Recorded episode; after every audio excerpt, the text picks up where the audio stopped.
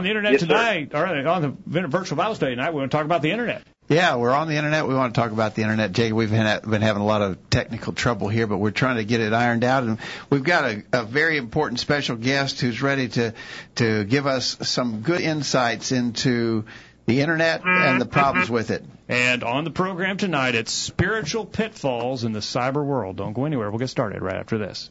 It's time for this week's edition of the Virtual Bible Study. The Virtual Bible Study is a live, internet only call in program dedicated to the honest study and discussion of God's Word. Do you have a question about something in the Bible? Or are you simply interested in learning more about the Scriptures? If so, we hope you'll stay tuned tonight as we look into the pages of God's Word. The Virtual Bible Study is brought to you this time each week by the College Church of Christ in Columbia, Tennessee. You can participate in the discussion tonight by calling 931 381 4567 or by emailing your questions or comments from collegeview.com. We hope you'll take out your Bibles and study along with us as we begin an exciting study of God's Word on this edition of the Virtual Bible Study. And we're on the virtual Bible study for Thursday, July 13th, 2017. Thank you for joining us on the program tonight. My name is Jacob Gwin. My father, Greg Gwin, is here. Hello, Dad. Jacob, great to be with you. Yeah, good to be with you as well. Kyle's behind the board. Kyle, welcome to the program.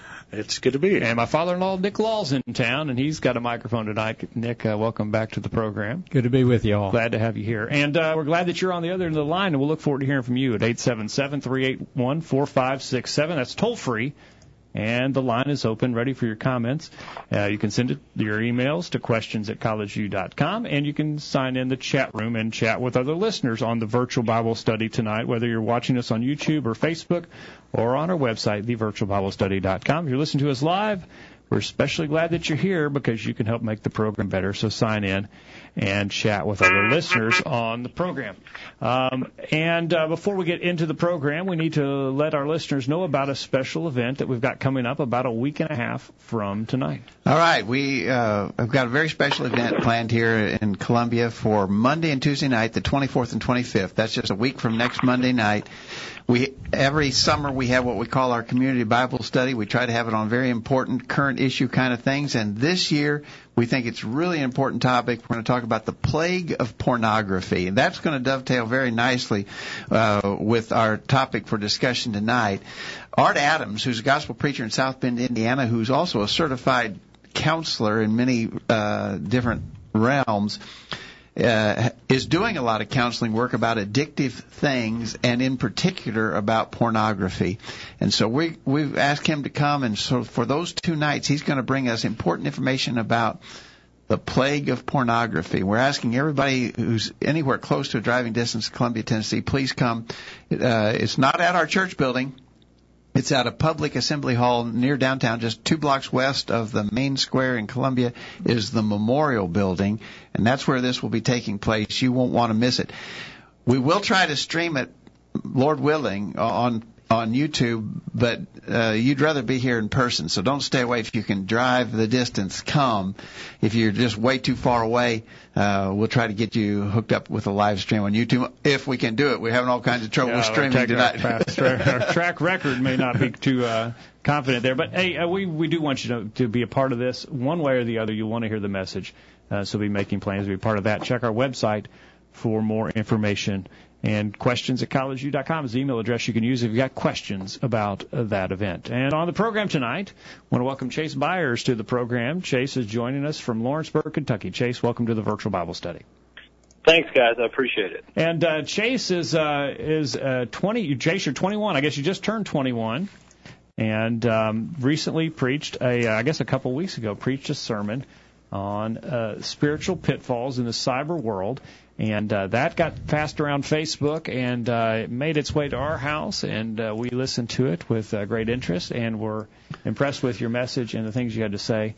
And so I reached out to Chase uh, uh, via my wife's Facebook account. He immediately responded and immediately agreed Thanks, to come Chase. on the program. Thanks, Chase. Thanks for uh, joining us, and sorry for our delay to you and to our listeners. We're almost a half hour late, really getting this thing started. Most people started. will be listening to this in the recording anyway, so you'll never know what happens. yeah, uh, So Chase is 21 years old. preaching for the Overland Church of Christ in Lawrenceburg, Kentucky. Uh, soon to be married. Lots of important things happening in Chase's life, but we appreciate you, Chase, for taking this the time to be with us on the virtual study for putting together this great information that, that we have uh, about the dangers, the spiritual pitfalls. Your title of your sermon, Spiritual Pitfalls in a Cyber World, which I think is really a great uh, way to describe what's out there. It's like a, it, we, we might also refer to it as a, the the cyber world as a minefield. There's all kinds of dangers, and if you're not if you're not aware, you're just going to get in great trouble. And Chase is interesting uh, that Chase is coming to this from a young person's perspective. Chase, born in 1996,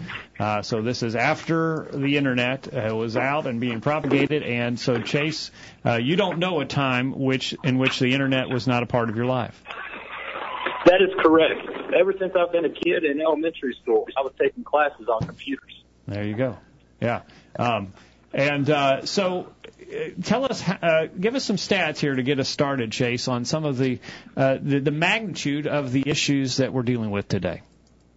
Yeah, a study from CovenantEyes.com shows 93% of boys and 62% of girls are exposed to internet pornography before the age of 18. That's pretty incredible because that's basically saying it, all it your is. boys, in particular, all your boys and two thirds of your girls are seeing pornography. Exactly so. And 70% of boys have spent more than 30 consecutive minutes looking at online pornography on at least one occasion. Almost three fourths of boys have have not just seen it casually, but have actually engaged in prolonged viewing of pornography on the internet.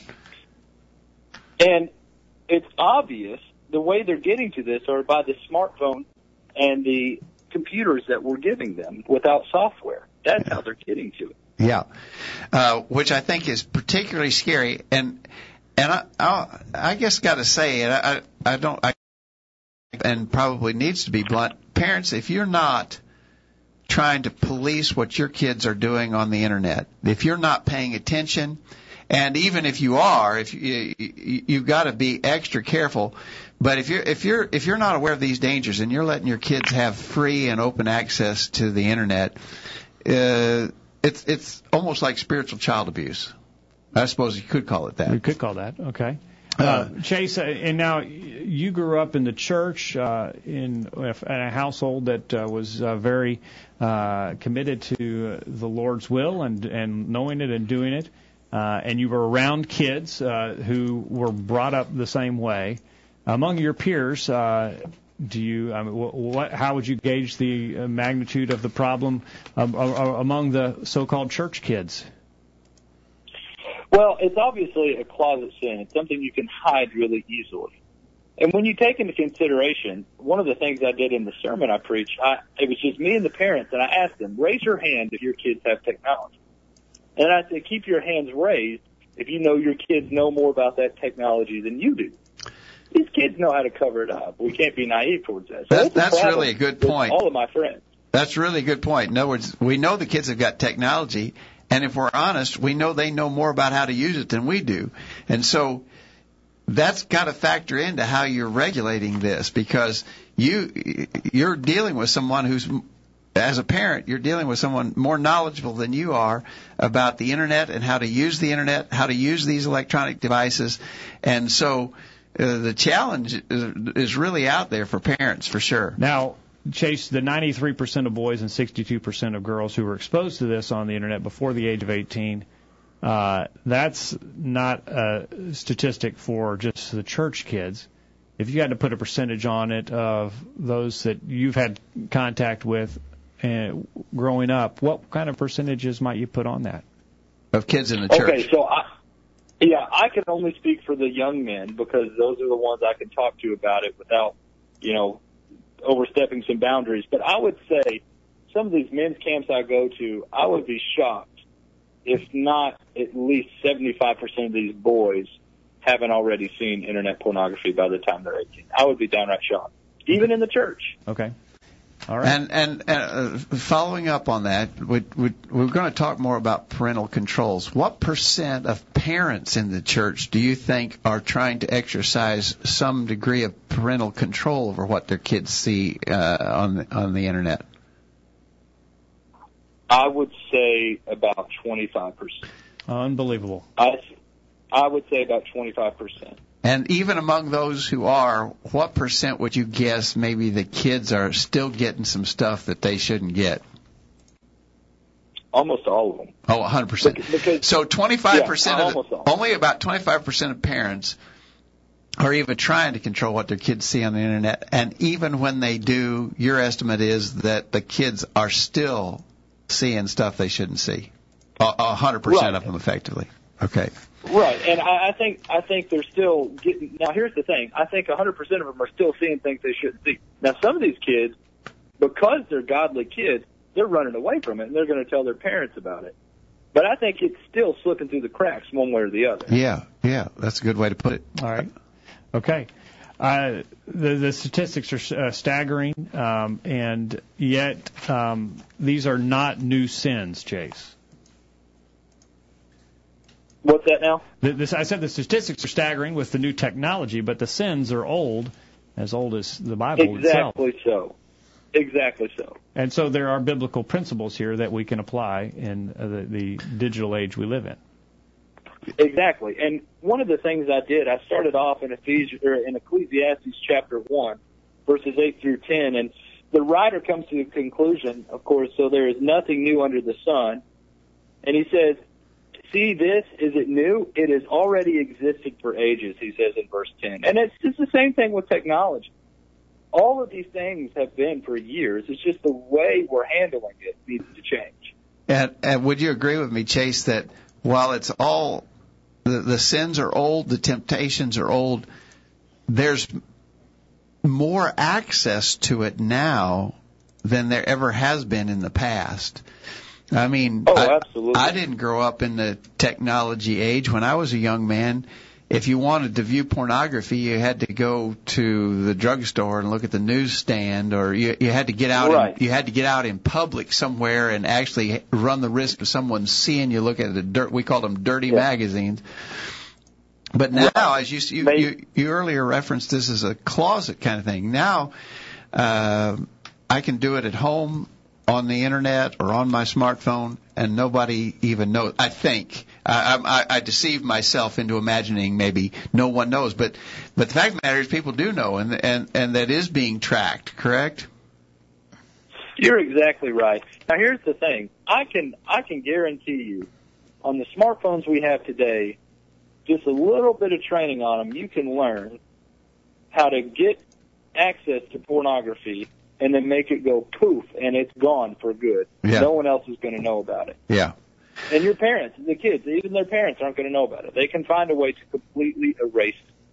But Oh. one thing we forget about is what the Bible says, and it says our thoughts are but a mere breath to God. We don't think about the fact that God sees all of those things. So, from a young person's perspective, I think we've already heard your perspective, but what are the parents' responsibilities here? Okay. I've got a few things I can say about that, but to put it as precisely as I can, if you can afford to purchase these things for your children, then you should be able to afford the proper security features to add to these devices. Now, I believe that's imperative for the parents to see. all right. You you you've got a little resource, and I will put this uh, on our uh, web page after the program. Uh, some software that is available to try and help parents. Uh, uh, tell us just a little bit about that, Kyle, or uh, um, Chase. Right. There's several different programs you can install on your children's laptops, iPads, and on their smartphones that disable all internet access except through that one app. This particular program is called Covenant Eyes. And essentially what it does, it completely gives them the ability to access the internet, do the research they need to do, only being able to do it through the app. And every day the parents get an email telling them what the kids have accessed. Now this would require them to disable all internet access from the apps already installed in the phone. So they would have to set up some passwords that the kids don't know. But it gives the kids the ability to use the smartphone for research and homework because homework requires the computer now and internet. Uh, It's just the way it is now. And we can't neglect that. I understand that, but we need to safeguard. So that's Covenant Eyes. Then there's another one called Q Studio that I highly recommend. It's free for one device. You can go to qustodio.com to learn more and, and look at some videos. But it's more of a lockdown than Covenant Eyes is. I would highly recommend it for our, say, seven and eight year olds who have tablets and things like that. It'll just keep them from seeing anything they don't need to see. And that's spelled kind of funny. Uh, if you if you are listening and you want to search for that, I'll put a link up later. But it's Q U S T O D I O. Q U S T O D I O dot com uh, is the one you're talking about there. Qustodio, but it's spelled funny. So so those are good ones for control. We've heard about another one that you mentioned in your resource, Open DNS. Uh, yes. Tell us a little bit about that yes. one. Okay, that one was actually recommended to me by a preacher by the name of Dan Lankford at Eastland Church of Christ. Uh, essentially, what that is, I believe, is a web browser um, that kind of filters through all the garbage.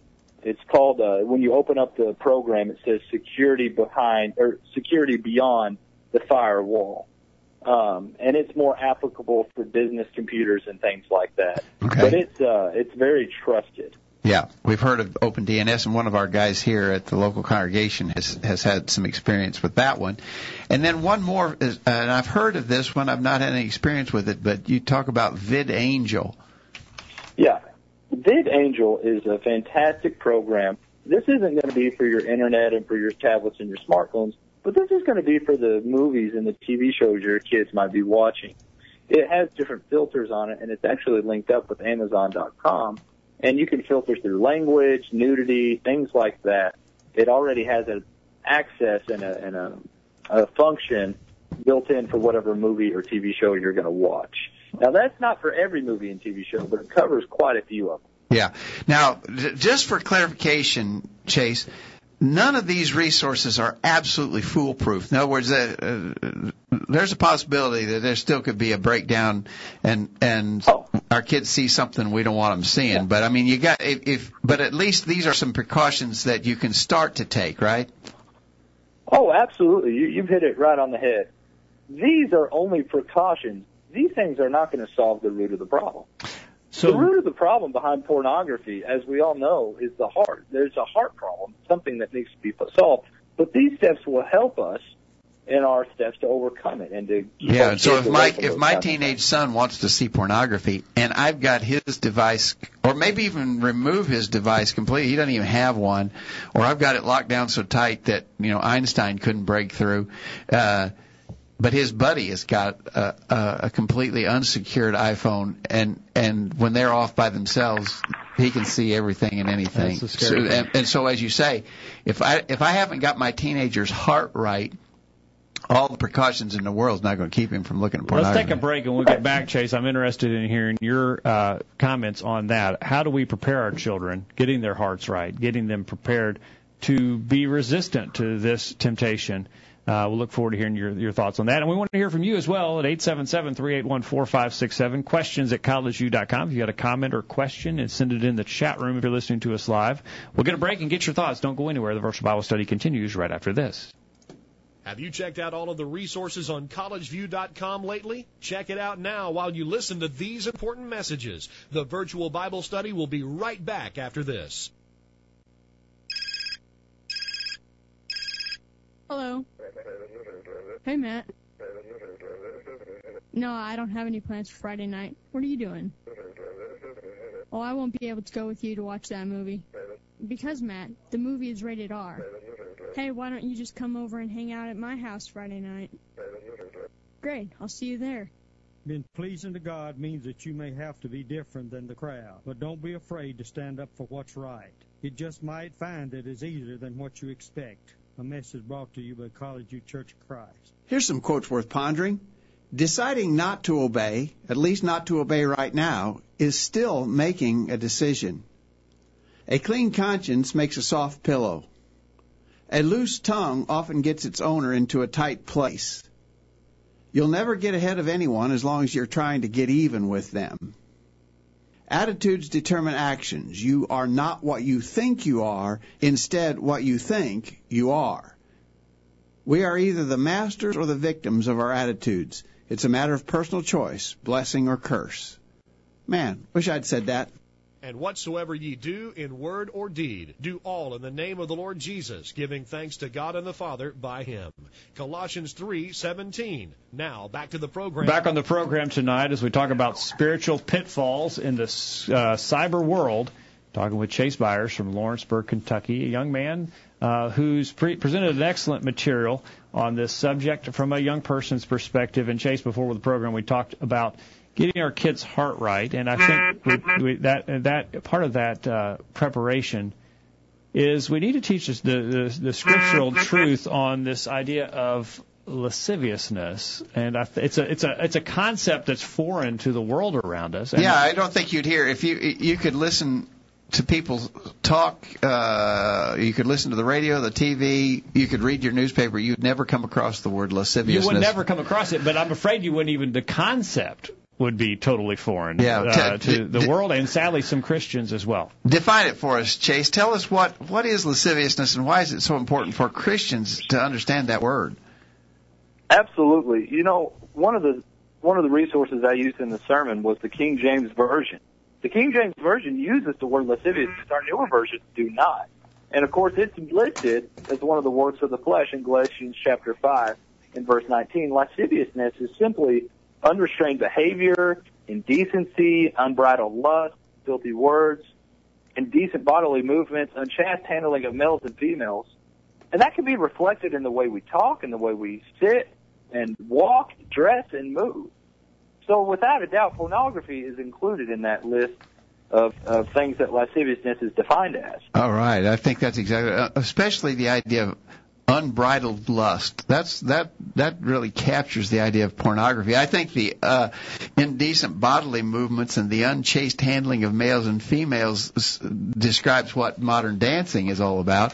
So this is really an important word. And I think a lot of times Christians just read over that and don't really pay attention to it, but that's a significant word. And and in the in that listing of the works of the flesh in Galatians five, it says people who do these things are not going to inherit the kingdom of heaven. So it's going to doing this sort of stuff will keep you out of heaven. Right. There's just no doubt and about we're it. in a world where it's so pervasive that uh, people are becoming desensitized to lasciviousness. Exactly right. Exactly right. And, and I fear that all of us as Christians living in the modern world have sort of developed calluses about Yeah. this. You know, it Right. doesn't offend us like it should, Yeah. like it would have even just a few years ago because there's so much of it out there. Right. It's a good a good warning for us. Now, Chase, uh, one of the things you mentioned in your sermon is the idea of accountability. Explain that to us. Absolutely. Accountability is something very important to the Christian faith. And one thing I believe parents don't always see is they not only have a responsibility to keep their kids accountable because they're the parents, Ephesians chapter 6 and verse 4, of course, but when your kid is a Christian, you have a responsibility to keep them pure. Proverbs 27 and verse 17 says, iron sharpen, sharpens iron, so one man sharpens another. And one of the ways we like to use this verse is to say, well, brother so and so is a good song leader, and I'm not, so I want him to help me. And I think that's a good way to apply it. But I think it's more complex than that. We're to watch out for each other. And if there's another brother or sister sinking in the pit of pornography or a child is tempted with those things, then it is our job as their family, not only in this world, but also in heaven. It's not the world's job. It's their family's job to hold them accountable for this. And uh, and you mentioned some of the software to help with that. What other uh, things should parents be doing uh, along the lines of accountability? Okay, absolutely. Number one, I believe it would be an, a good question to ask yourself, and you have to be honest. I I grew up with a smartphone, so let's ask this question: Do my kids need a smartphone? Do they need to have an iPad for what they're doing? And if they do need internet access, how about get them a desktop and keep it out in the open where it can be viewed by everybody in the living room or somewhere in the open. Don't shut the kids in the room with the devices at night. Now this Might was a, be- this was that might be dangerous. this was TVs in the bedroom in your day. Back I, I, uh, when when I was a young preacher, Chase, I was uh, assigned the topic of preaching about the dangers of, to Christians that television posed. Uh, so Oh, we've come a long way since then. Uh, uh, and and a lot of the a lot of the kids that we're talking about who are using uh, their their laptops and their smartphones probably don't spend a lot of time in front of a TV. But back in that day, I made the point, and it's the same point you're making. I made the point that parents, if you let your kids have their own TV in their own room and make their own decisions about what they're watching, I can guarantee they're watching the wrong things. And I would say the same thing about a parent who lets a, a, a child have an, a, dev- a device that accesses the internet, have it in their own room, let them make their own choices about what they're seeing. Uh, I, I, it's an absolute guarantee they're going to be seeing the wrong things. Right. Right. And I think more than anything, the things I just suggested, keeping the stuff in the open, you know, those are all good suggestions. But more than anything, we need to study with our kids about this. Sure. If they, Study study passages like Psalm 101 and verse 3. I will set no worthless thing before my eyes. We we have to talk to them about making a commitment to godliness and purity of mind and heart. Absolutely. I, I've known I've known Christians who have even had that uh, um, maybe print it out and stick it on the monitor of their of their computer. Yeah. I will set no worthless Yep, thing I've for seen them. that too. And I think that's really good. I mean, we've got to keep that constantly in mind. Uh, but but I really do think that if if I'm a parent and I've got a young person in my home and I haven't talked with them about this, uh, that I haven't tried to maintain channels of communication, there's there's this is a big problem. Fathers need to be talking to their sons. Right. Uh, mothers to their daughters and and all the way around. Right. We need to. This needs to be a topic that is out in the open. We under we all aware of the dangers. We're talking about what can happen. And Chase, I think you uh, mentioned in your sermon that uh, we need to be careful about being lulled in some type of false sense of security here, that our thinking that our kids are too good to fall victim to this. Oh, absolutely. One of the points I make in the sermon too, parents, if you're not holding your account, your if you're not holding your kids accountable, who do you think is going to on the day of judgment? Exactly right. So hold, I think it would be worth holding them accountable now rather than when they have to face the uh, face the judge for what they've done. Eight seven seven three eight one four five six seven. Questions at collegeview.com. If you'd like to talk with Chase tonight, we encourage your call. We welcome your comments in the chat room as I well. want I want to go back, Jason. I want you to just repeat the the, st- the stats, which I think were so stunning uh, earlier. You think 70% of of young men in the church have seen and are seeing pornography. Only about I think in one way or the other. Yeah. And only about 25% of parents of teenagers are trying to do anything to control that. But even among those who are trying to control it, the kids that are still, even the kids whose parents are trying to control what they see, are still being exposed. 100% of them are still being exposed to things they probably shouldn't be seeing. It's it's a huge, huge problem. Yeah. It, and I don't mean that in the sense the kids, all of them. I do believe all of them are going to be exposed to it.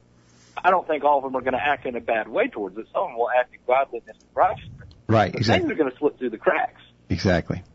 Okay. Really good. Really good information there. All right. L- l- l- So, we got so basically, and, and it's true of every sin. Our we our kids are going to be exposed to a plethora of, of temptations and sins. We've got to be training them, actively training them to be prepared to deal with them in a, in a way that God would have them deal with the, the temptation. We're not going to be able to keep our kids in a bubble where they're not going to be able to be tempted by anything. They're going to be tempted by Exactly. drugs, alcohol, pornography, what, and the other things we're going to talk about tonight. We've got to make sure we're going to limit that exposure. Obviously, we don't send our kids uh, into bad neighborhoods where drugs are going to be everywhere, but they're going to be exposed. How are we going to prepare them to deal with the temptation in the way that God would have them to deal with it? So we've got to be preparing. We've got to protect, but realize that our protection is not going to be foolproof. And for those times when it does slip through the cracks, we've got to be prepared with the, their defenses so that they're able to withstand the temptation. Exactly right. Okay.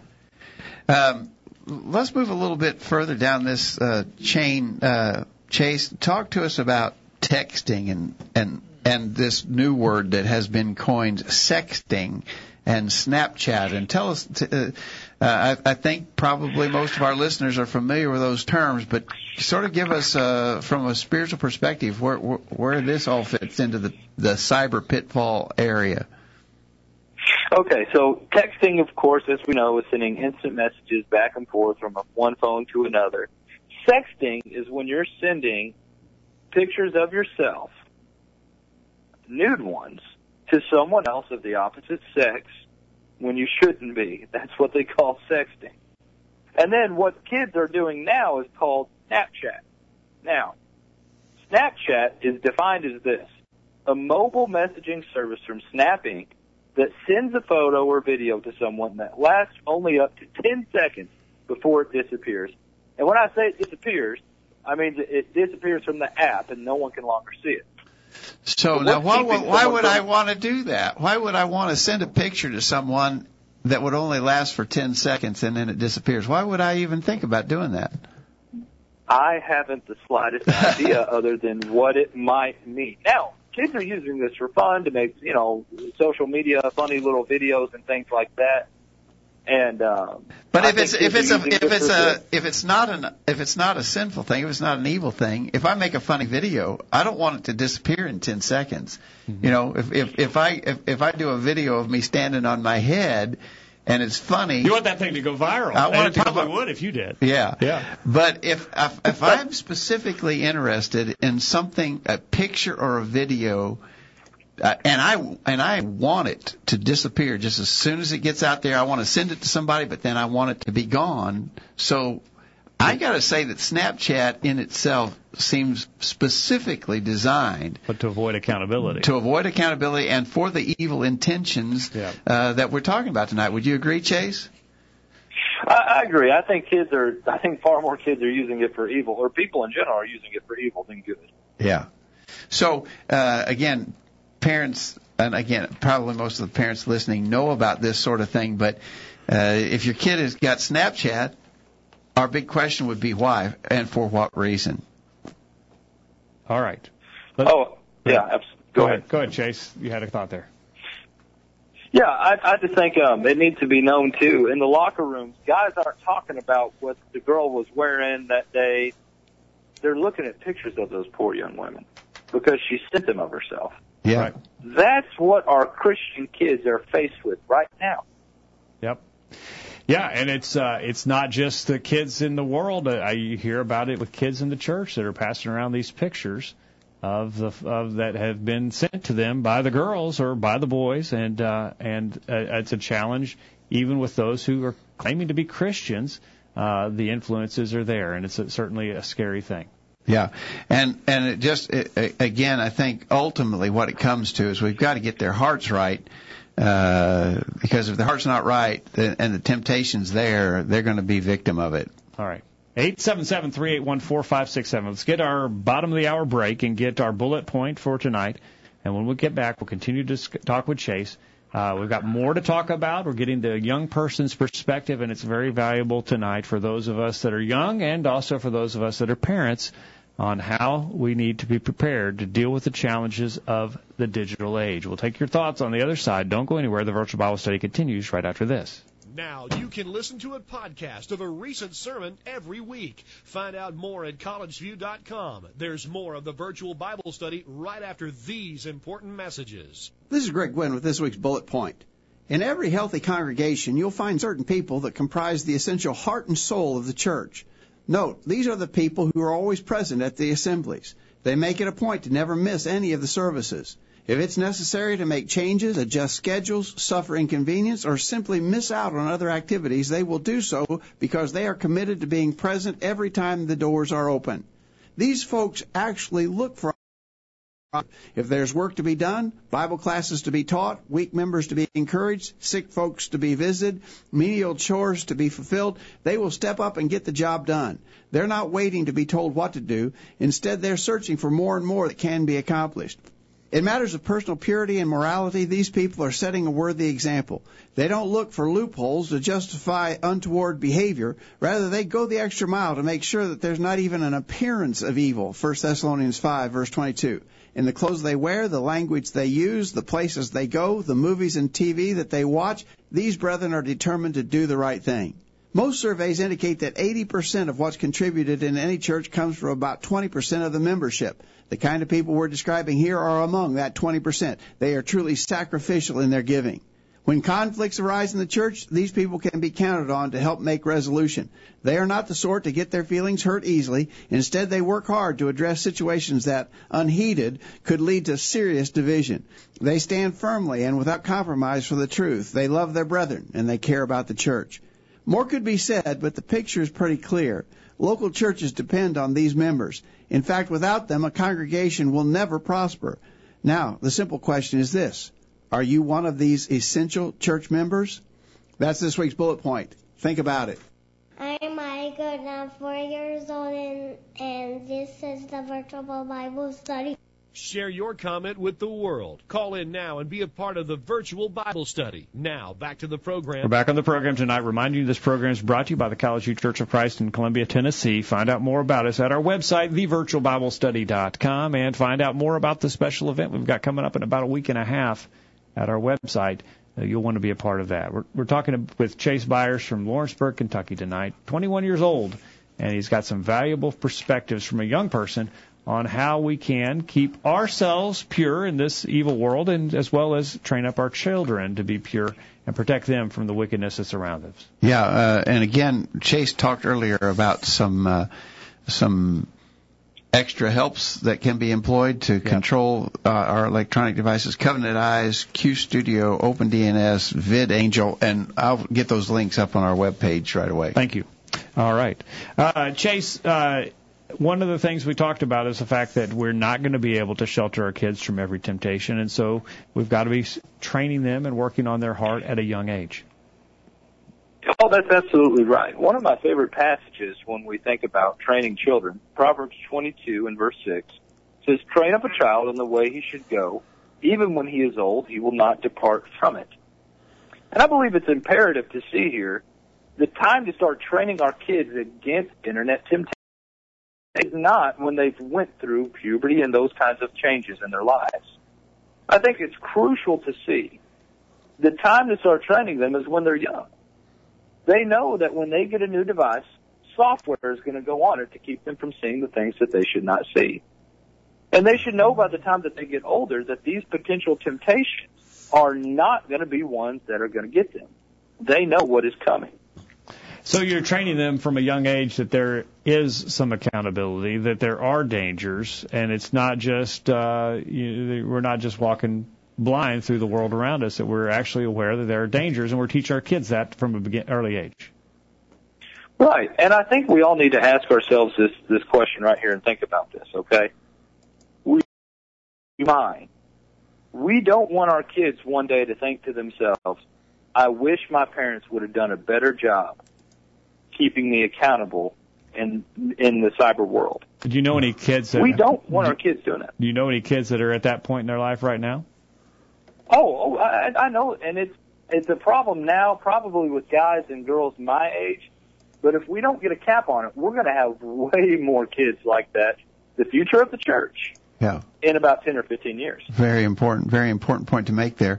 Um, you know, kids uh, maybe I, I'm I'm sure there's some people who might listen to this and say, "Oh, that's just overreactionary." You know, the little kids are not at danger, and we don't have to worry about. How many of those though have have, seen a a two year old pick up a smartphone and run through it like they they they know how to run those things. They know how to run them better than I do. Uh, and so they're getting little ones are getting real early exposure to these electronic devices. So if we're going to, if we're going to let them play with the smartphone, we better start talking to them pretty early about there's things on here we don't do. Yeah.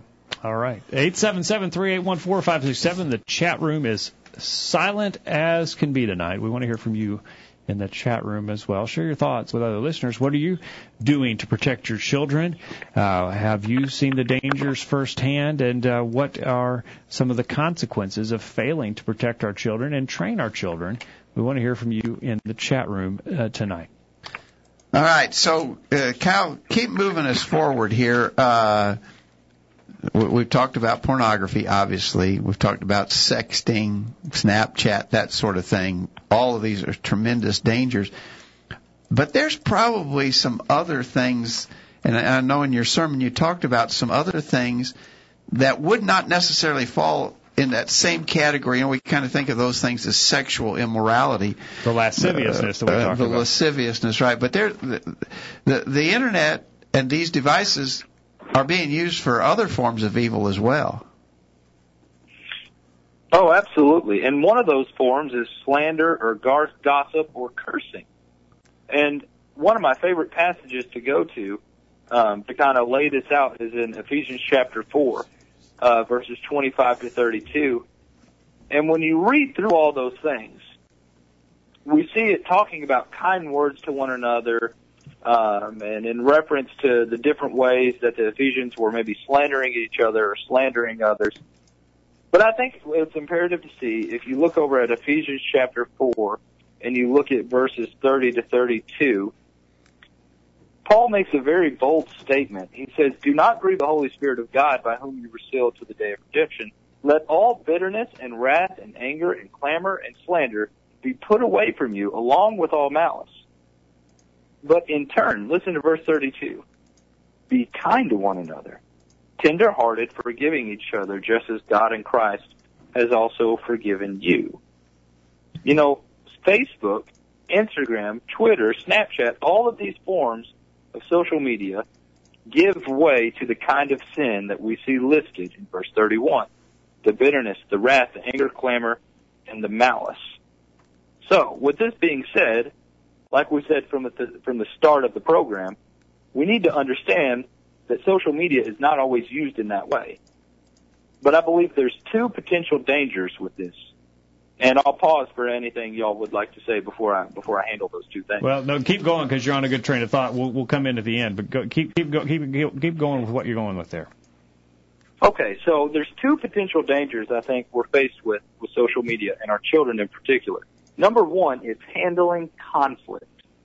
I believe social media gives us the ability to not handle conflict the way that God requires us as Christians to handle conflict.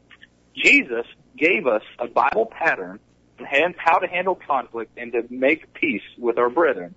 And in Matthew 18, in verse 15, Matthew 18 and verse 15, Jesus says there, if your brother sins, go and show him his fault in private. If he listens to you, you have won your brother. But if he does not listen to you, take one or two more with you, so that by the mouth of two or three witnesses, every fact may be confirmed. If he refuses to listen to them, tell it to the church. And if he refuses to listen even to the church, let him be to you as a Gentile and a tax collector. You know, when we get behind a computer screen, somehow we become bulletproof. We start saying things that we would never say to someone's face. And Yep. Jesus here in Matthew 18 and verse 15 says, go to your brother and talk to him about it. But kids are growing up with this being a way to we- we- slander that person on Facebook. We've been hearing that even sociologists, even secular uh, counselors, are uh, raising some alarms because people are losing the skill of personal interaction, uh, being able to converse face to face. And and that's a bad thing when it comes to these important spiritual principles that talk about our responsibilities to one another interpersonally. Uh, we're losing the skill to interact with each other interpersonally. But the passages you reference there in Ephesians chapter 4 are applicable in the spoken word as well as the typed word, Chase. And we need to remember that, that we we're accountable for the things that we type as well as the things that we say. Absolutely.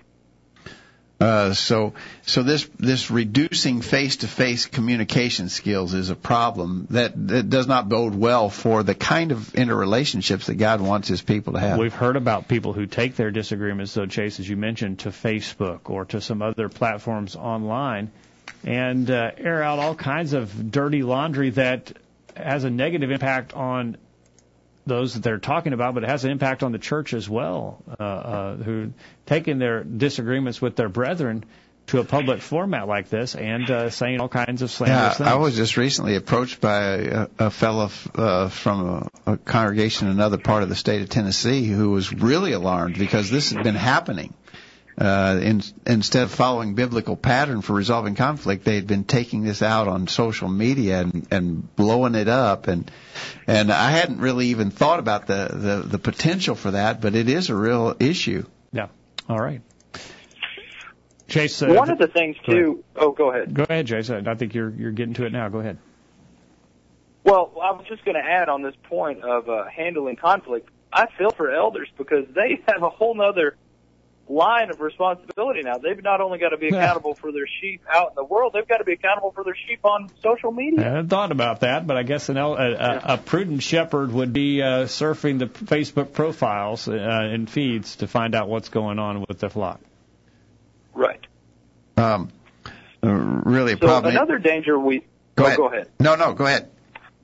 Another danger I think we face, or our children will face, with social media in particular, of course, social media, Facebook, Instagram, Twitter, etc. I believe another temptation, another danger they're facing is going to be cyberbullying. Now, cyberbullying is simply a form or a platform that kids in middle school and high school are slandering each other on each other's timelines or in front of everyone else behind a smartphone or a computer screen. And I want to read just a few statistics about cyberbullying. Number one, 7.5 million Facebook users are under 13 years old. Wow. 81% of teens say bullying online is easier to get away with. And 4,500 kids commit suicide each year and 20% of kids cyberbullied are thinking about suicide. One in 10 actually attempt it. It's, suicide's the number three killer of teens in the U.S. So yeah, so we So we would need- like to we think need to this is not. A, yeah, I, I think a lot of parents would think, well, that's not a big deal. I'm not. I'm not. I'm, I'm not particularly worried about that. But it, uh, the the stats indicate it is a thing to be worried about for sure. Oh, without a doubt. If your kids are on social media, there's a, when you face the facts, either our kids are going to be cyberbullied or they are the cyberbully. And we don't like to think about that second part. Yeah. Uh, My kid would never be the cyberbully, but we can't fool ourselves. We need to keep our uh, a tight eye on our kids. Now, those of us that are older, when we were kids, uh, you know, the bullying took place, and I and but it wasn't that big a deal. I think you could get away from it. You you saw the you saw the bully coming across the playground, and you could go the other way. But it's a lot harder to get away from it when you're online. Oh, that's a fantastic point. Yeah, absolutely. It's hard to get away from because it's a, it's really a sense of pride for a kid to have a social media account, and it's going to take quite a bit for them to lock it down and just walk away from it. Yeah. All right. Uh, the scriptures, though, are very clear about how we need to uh, use our tongue and our keyboard in these areas. Chase. Absolutely. Yeah, I believe um, one of the passages I think about, Proverbs 17, verse 27, says, He who restrains his words has knowledge, and he who has a cool spirit is a man of understanding. Even a fool, when he keeps silent, is considered wise. When he closes his lips, he is considered prudent. How many people can say that they have seen this apply to some of their friends on Facebook? A lot of stuff There's said there some of their friends. Go ahead. there's just a lot of stuff said there that would be lots better left unsaid. Exactly. A lot of times, our brethren or even us, we post something, and we come off looking like a fool. We would have been better to keep. Yeah. All right. Um, and uh, we've got to train our kids uh, along these lines, Chase. And so, not only do we need to be aware of the dangers, how do we train our children? I believe one of the ways we can train our children is just helping them see the need for uh, constant checking up on ourselves, um, be, holding our own selves accountable. But look at your kid's social media account. If your kid gets a Facebook, you need to get a Facebook. If your kid gets an Instagram, you need to get an Instagram. And some, something I mentioned in the in the sermon, kids aren't on Facebook anymore. They're, it's becoming they're, unpopular. They're going, yeah, well, yeah, all the old people got on Facebook, so kids are moving away from it. They're on Instagram now and Twitter. So keep an eye on your kids. See what they're posting. Um, don't be foolish. All right, that's really good. All right. We're um, going to get one more break, and then we're going to finish up with Chase. And Chase, we've got a lot of ground to cover still, so we hope our listeners will stay with us. And we'll look forward to your comments in the chat room. We're going to take a break and go to the top of the hour right after this. After these important messages, we'll be back to take your comments. Email them during this break. Tonight on Channel 8 WSIN. It's TV like you've never seen it before. Starting at 8, it's TV's funniest new comedy, Fornication in the City, and Marie has been misbehaving again. Guess what? I just cheated on my husband. He doesn't even know about it. and then at 8:30, it's the show that's setting the standard. You won't want to miss this week's I Love This World where Bob makes a great announcement. Well, I think it's time you knew the truth. I'm gay. and at 9 o'clock, it's the show that Television Magazine has called the number one drama for murder and violence. You won't want to miss this week's In Cold Blood to see who will be the next to be gunned down. It all starts tonight at 8 o'clock on Channel 8 WSIN. I'm Greg Gwin, reminding you that sin is a terrible thing and that those who are entertained by watching others sin fall under the condemnation of God that is mentioned in Romans 1:28. Be careful what you watch on television because in spite of what the devil wants you to think, sin is always sin and it's never funny. We're tracking the trends on the virtual Bible study. More babies are born to unmarried mothers than ever before. Unmarried women accounted for 41% of births in 2011, up from just 5% in 1960. In 2011, 72% of births to black women were to unmarried mothers, 53% of births to Hispanic women, and 29% of births to white women. That information is via the Pew Research Center. The Word of God says in Hebrews 13 verse 4, marriage is honorable in all and the bed undefiled, but whoremongers and adulterers God will judge. We're waiting to hear from you. Call in right now and join in on the virtual Bible study. Now, back to the program. And we're back on the program tonight as we talk about uh, spiritual pitfalls in the cyber world. We're talking with Chase Byers from uh, Lawrenceburg, Kentucky, uh, about this important subject. And uh, before the break, we were talking about cyberbullying. That's something that children need to be aware of, parents need to be aware of, uh, and by all means, parents need to be showing a good example in this area. And uh, sometimes the parents have the hot head, and the children learn from that. Uh, don't be the bad example to your kids in the area of bullying or uh, or saying things that you wouldn't say to others to their face. Make sure that you are setting the proper example. Now, on to uh, additional problems that you see, Chase, in the cyber world. Uh, the problem of addiction and obsession. Explain that one to us. Yeah, so I think not only do we have the problem with sexual immorality in the cyber world, not only do we have the problem with social media and the cyber world and the way our kids are handling conflict, I think it's obvious to see that our kids are being addicted or obsessed with the cyber world. And what I mean by that is the many different sources they have, the many different things, the devices they have, are an addicting nature. Let's consider what Paul says about things that addict us or master us.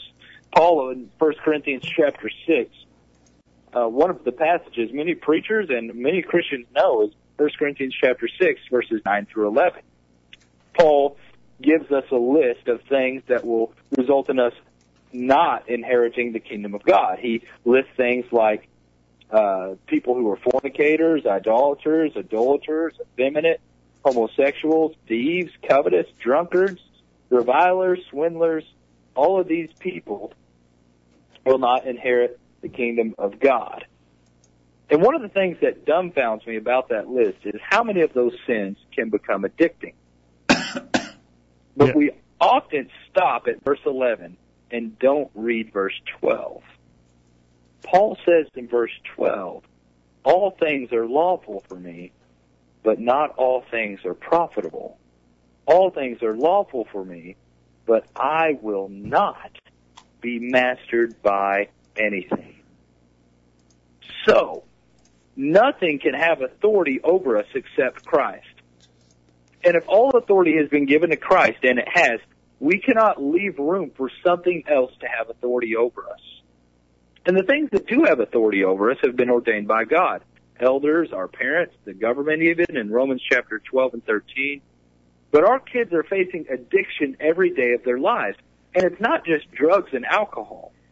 There are other forms in modern technology and in the cyber world that are stealing our children. The first, of course, is video games. All right. My sister-in-law is a school teacher, and I'll I'll tell you all something she said in just a bit. Do you all any, have anything you want to add? No, no, go ahead. Let us know about these video Yeah. games. Yeah, absolutely. So my sister-in-law's been teaching grade school, uh, excuse me, uh, elementary school for some years now. And I was just interviewing her, asking her, what do you think about video games? And, and she gave me a lot of information on what she thought, but I want to share something that she said. She said, I've almost taught every grade in elementary school, um, and I've seen what video games can do to kids. Because parents let their kids play video games all the time and sometimes at night, I can see these kids playing a video game in their head.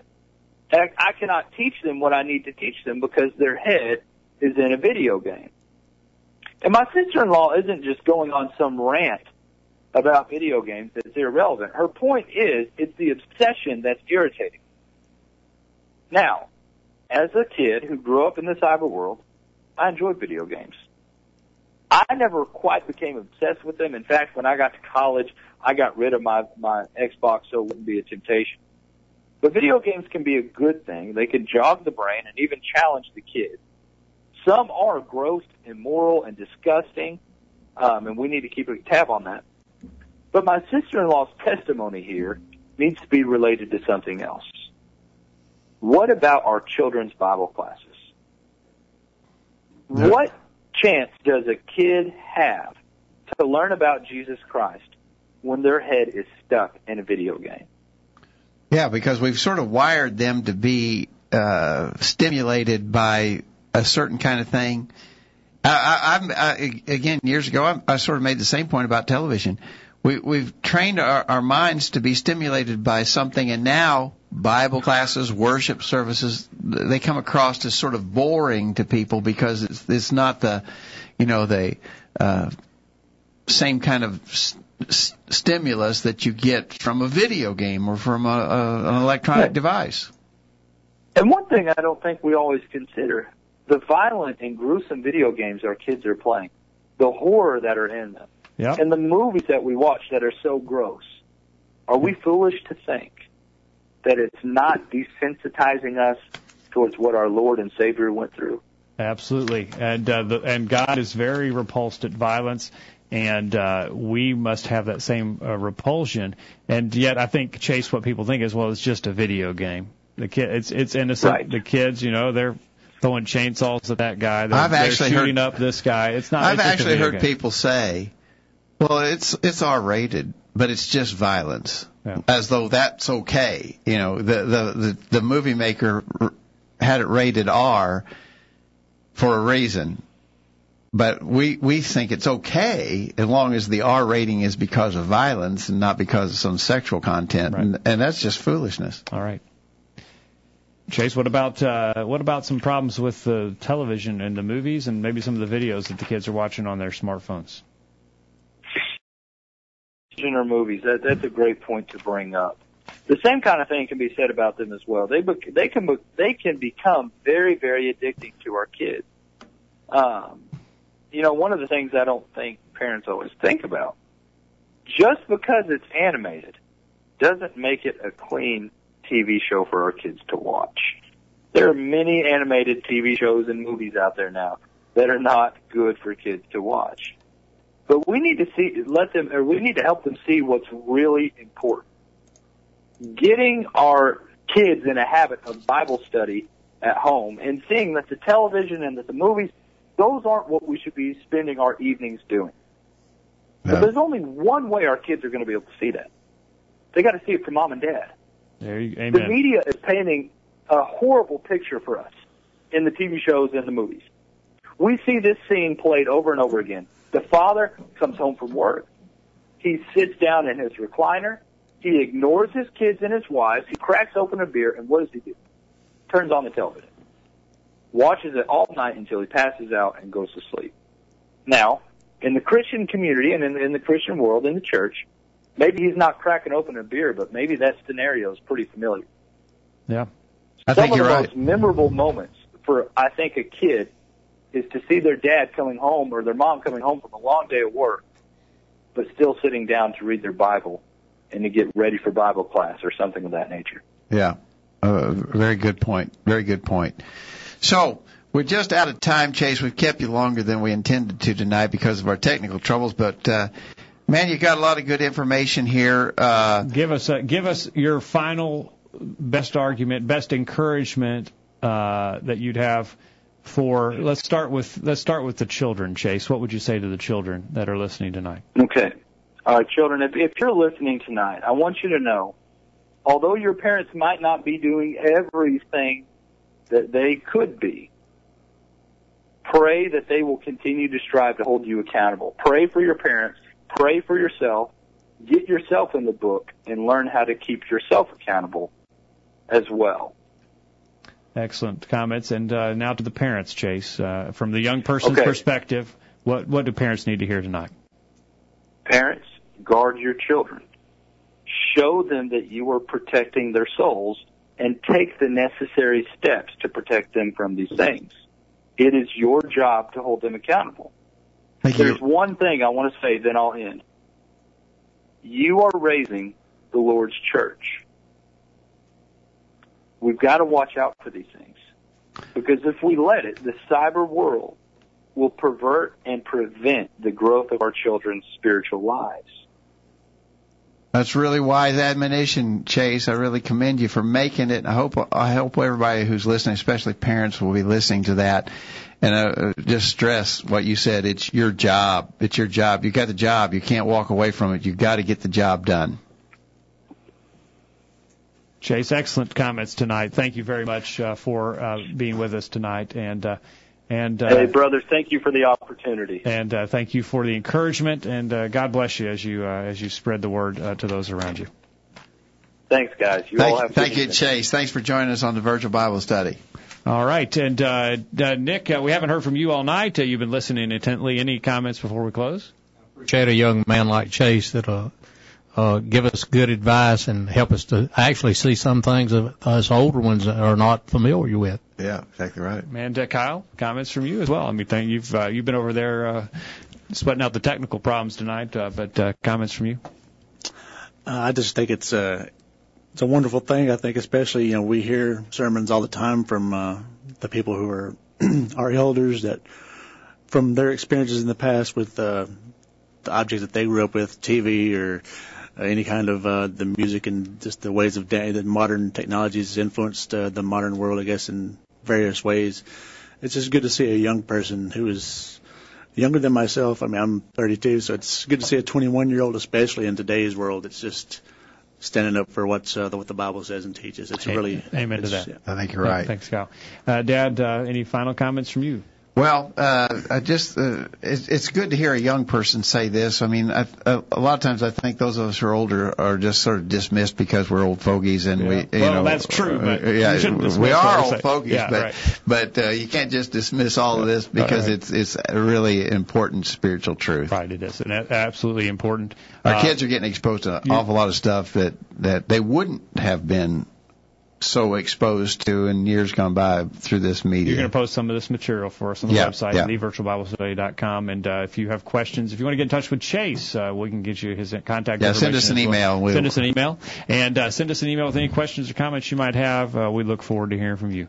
I appreciate you for joining us on the program tonight and hope you uh, make plans to be back here this time next week for another edition of the Virtual Bible Study. In the meantime, we encourage you to put God first in your life, study His inspired word, the Bible, and live by it every day. You'll never regret it. Thanks for listening to the virtual Bible study brought to you by the College View Church of Christ. The College View Church of Christ meets at 1618 Hampshire Pike in Columbia, Tennessee. If you are in the Columbia, Tennessee area, we encourage you to worship with the College View Church of Christ on Sunday mornings at 9:30 and on Sunday evenings at 6 o'clock. The College View Church of Christ also welcomes you to attend their Wednesday night Bible studies at 7 o'clock. If you have any questions about something that was said on tonight's broadcast or would like more information about the College College View Church of Christ, please call 931 381 4567. That number again, 931 381 4567. Or for more information on the internet, visit collegeview.com. Be sure to tune into the virtual Bible study this time next Thursday for another informative study of God's Word.